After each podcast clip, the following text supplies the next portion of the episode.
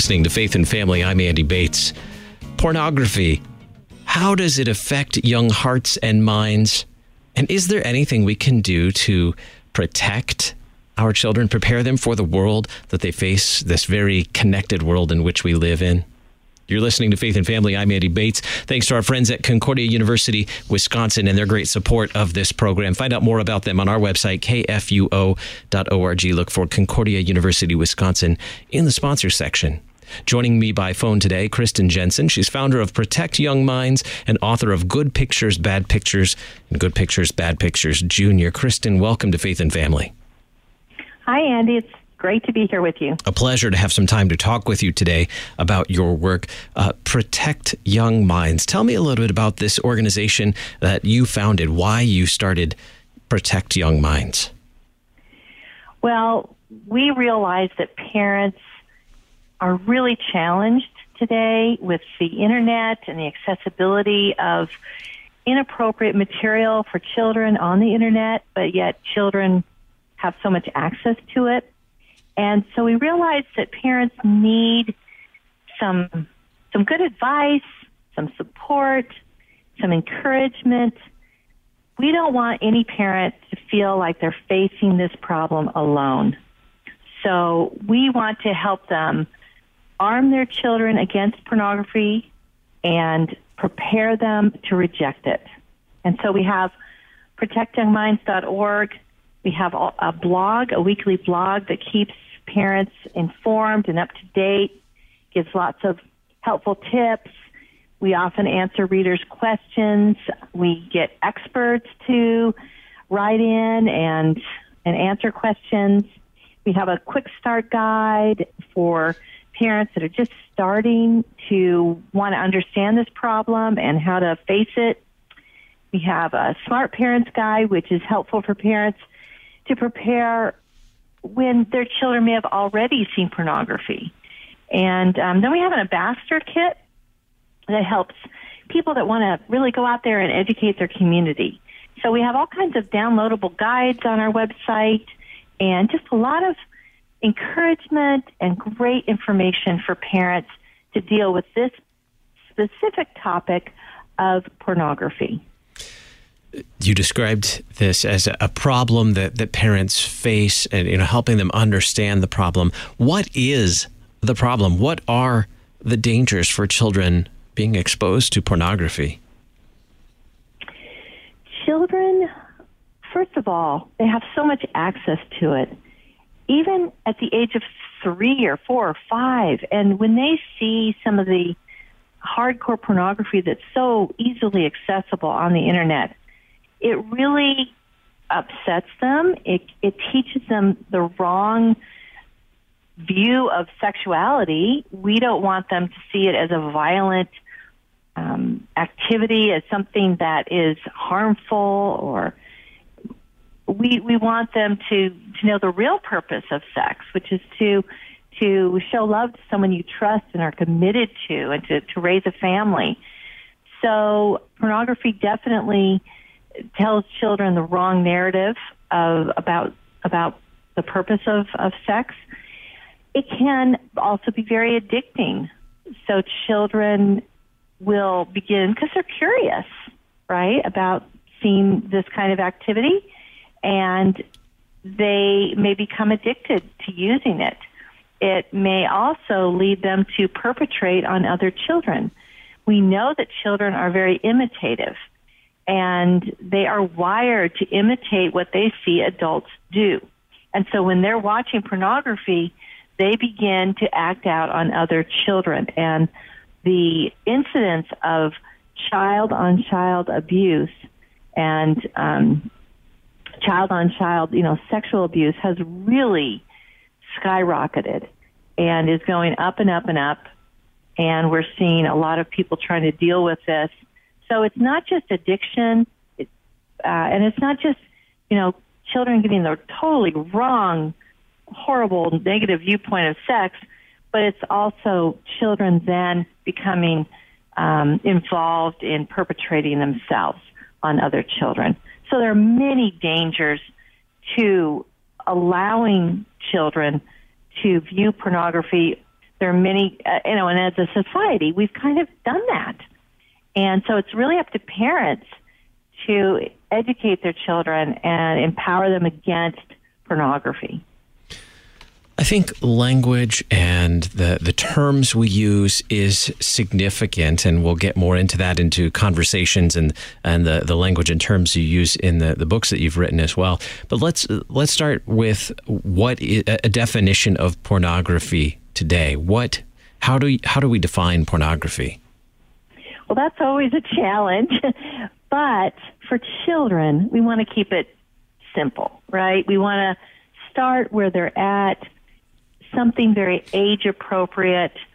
And so in our books, in my books, I really just want to say it's about naked people, right? It's about, it's pictures of people with no clothes on, pictures that focus on the private parts of the body. Mm-hmm. And so we start there. As they get older and we teach them about sex and, and then, you know, we can add in and layer those definitions so that then it becomes pornography is designed to sexually arouse the viewer. And and to we could, you know, talk more about, you know, how it's how it's designed for that. Young children are very, you know, we don't need to teach them all kinds of uh, information about it, all the different types of it. We don't need to get into that. We just need to give them a simple definition so that they'll recognize it when they see it. And I have lots of stories of parents saying, oh, they pointed out a magazine cover or they pointed out a sign in the mall. And yes, that's pornographic to children. They re- recognize that that's a real sexualized picture. And so you start with something very basic. As they grow, as they mature, and as they get more information about sex, then you will layer those conversations and add and kind of add into that definition. How do you begin those conversations? well, that really is challenging. That's really hard for really difficult for parents because they want to maintain their child's innocence. They don't want to rob their children of of their innocence. However, a child that's prepared and armed against pornography is going to be a much safer and healthier child. So, how do we begin those conversations? Well, to be honest, that's why I wrote Good Pictures, Bad Pictures and the junior version because it is so difficult to begin those conversations um, and we wanted to give parents a script.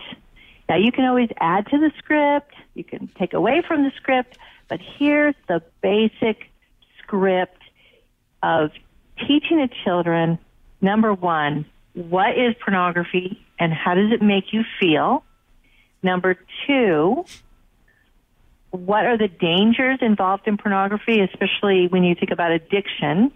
And number number three, um, how do you then reject it? What are the steps to rejecting pornography? So those are the three things.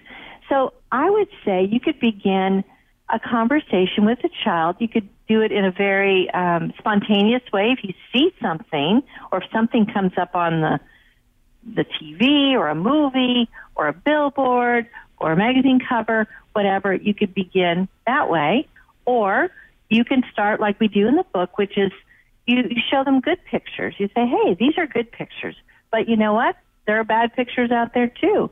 And it, they're called pornography. And this is a basic definition of what they are so that you can recognize them.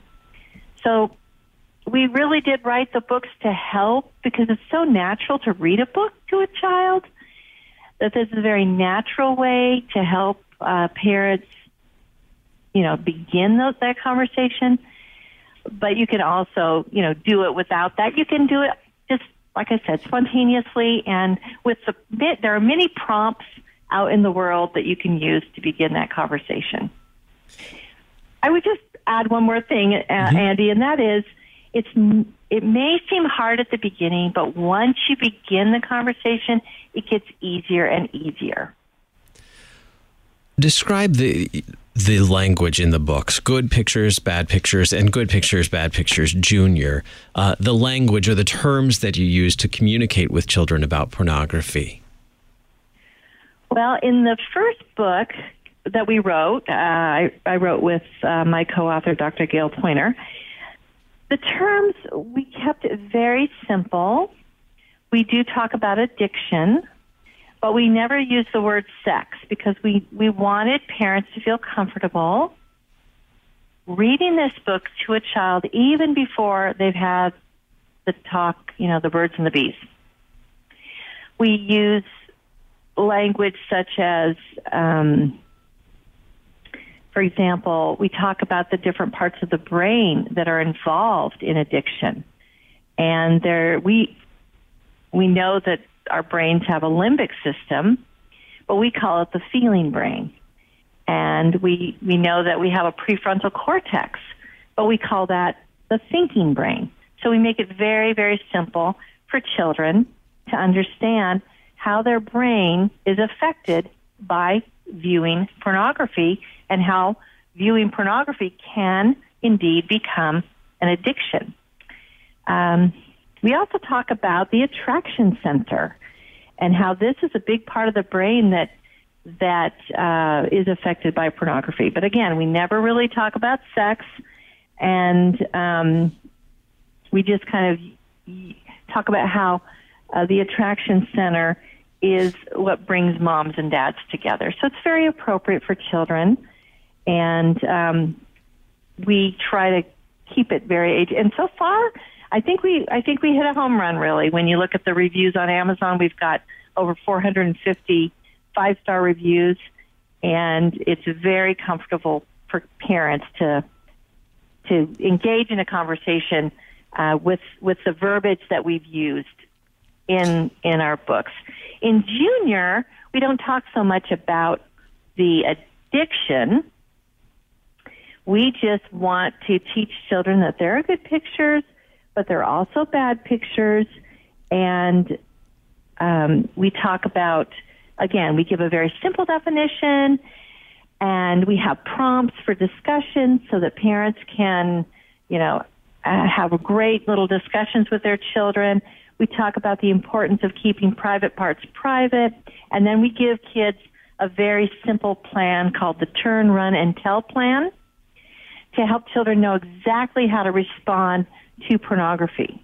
In our original book, we have the can do plan, which again helps children know exactly what to do when they see pornography.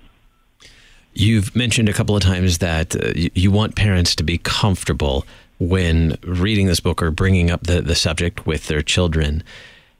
Is that important for parents to be comfortable and how they communicate? You know, is, is, we were talking about the language or the terms that you use in the book.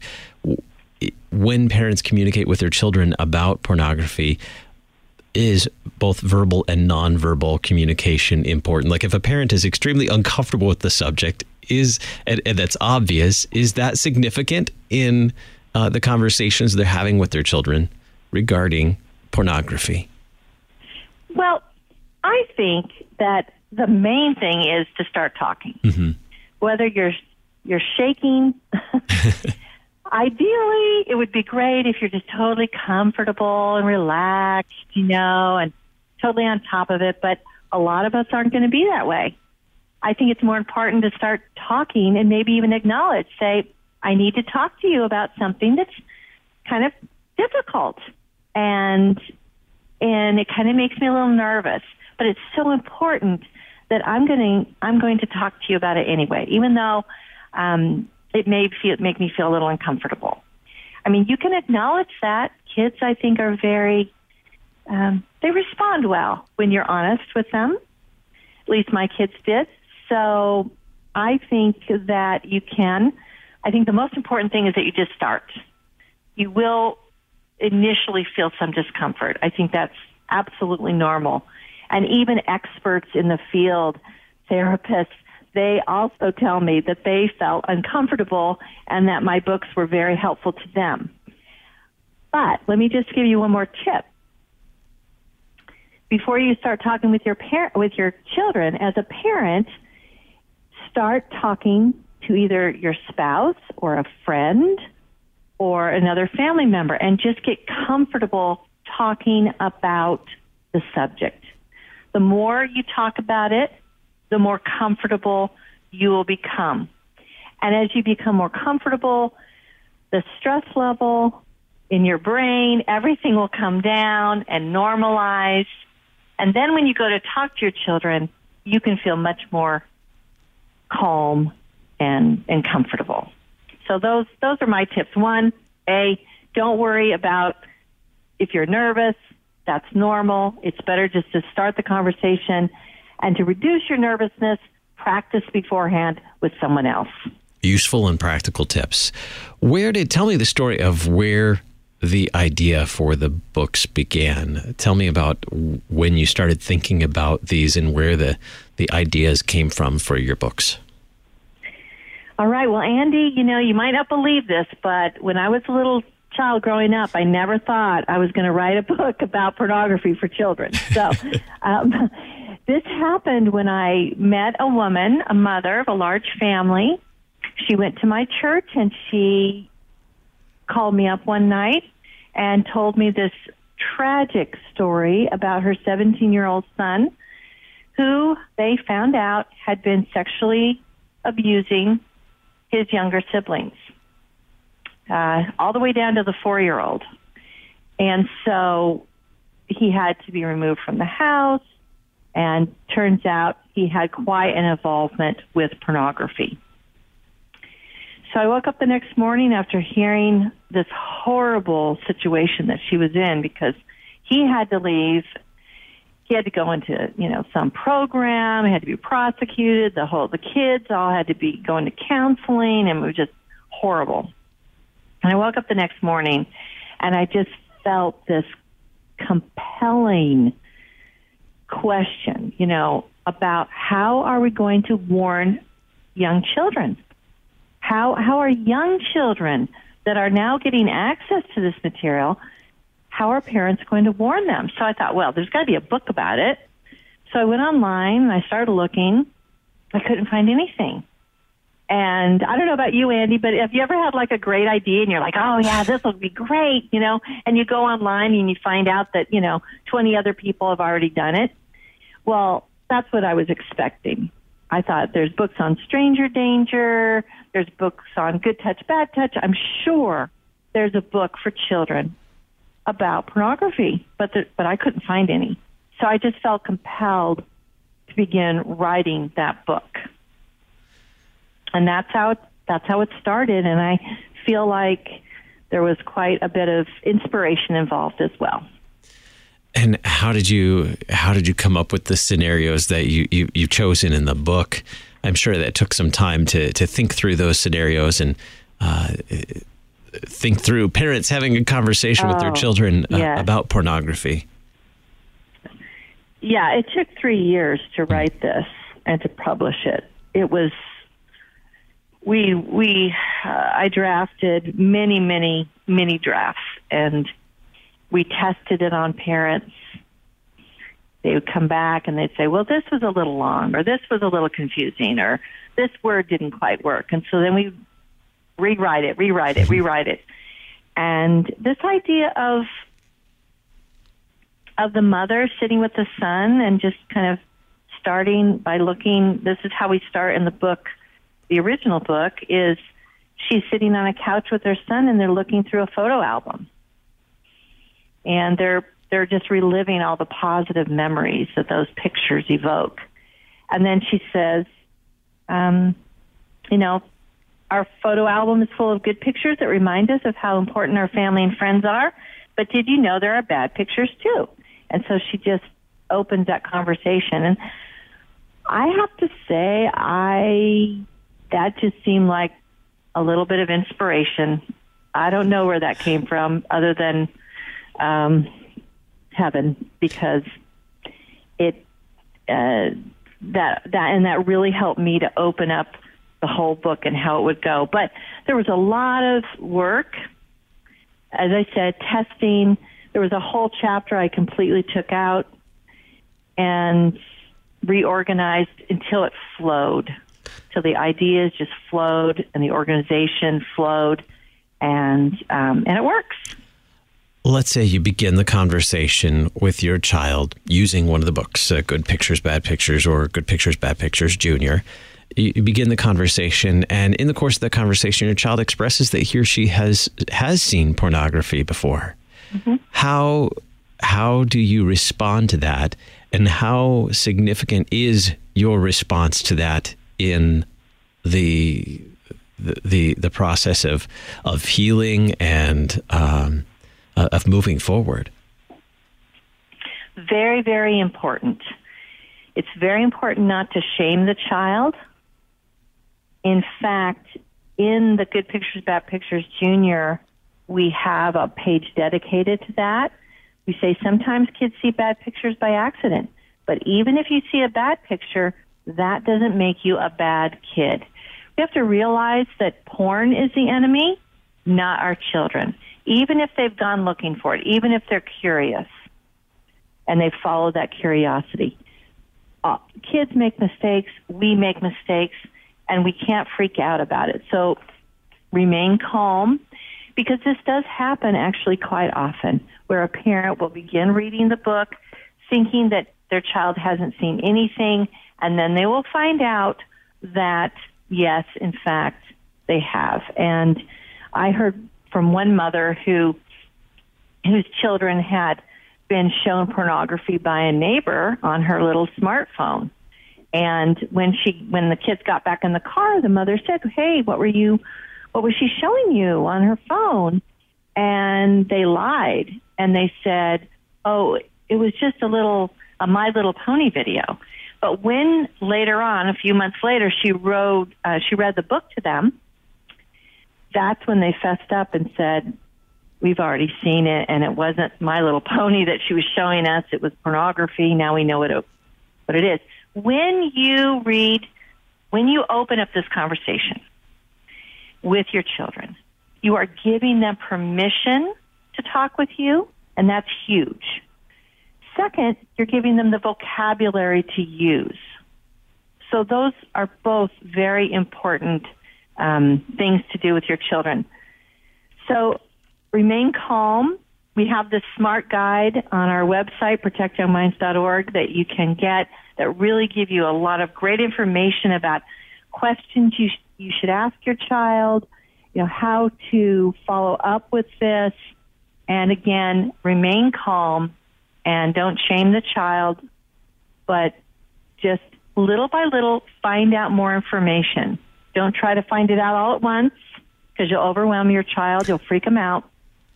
But just little by little, find out what they've seen, where they've seen it, and you know who, you know, what sites they've gone to, this kind of thing. But again, building a a relationship of trust is really going to help you because when a child first tells you something, often it's just the tip of the iceberg.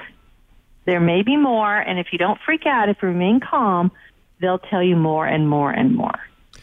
Hopefully, there's not too much to tell you, but if there is, as they trust you, they will then give you more information. And I think this is such a beautiful gift to give a child because it's such a burden to to see pornography, to not know what it's what it is, to have this secret, you know, between you and your child, that's not good. And so it, it's really great to open up this conversation because kids are going to see it. They're going to be exposed and they need your help. They need a parent's help to coach them and mentor them um, and help them know why they should reject it and how to reject it. Kristen, we have just about a minute left. Tell us a little bit more about your organization and where to find the books. Uh, Protect Young Minds. So, protectyoungminds.org. Um, you can find the books on, we have a books page. You can find the books. It's been uh, translated into Spanish and German. Um, and again, we're there to help parents. I, we hope to hear from them. We love getting their questions. It often inspires our blog posts. Um, you can uh, get help there. You can feel like you're not alone.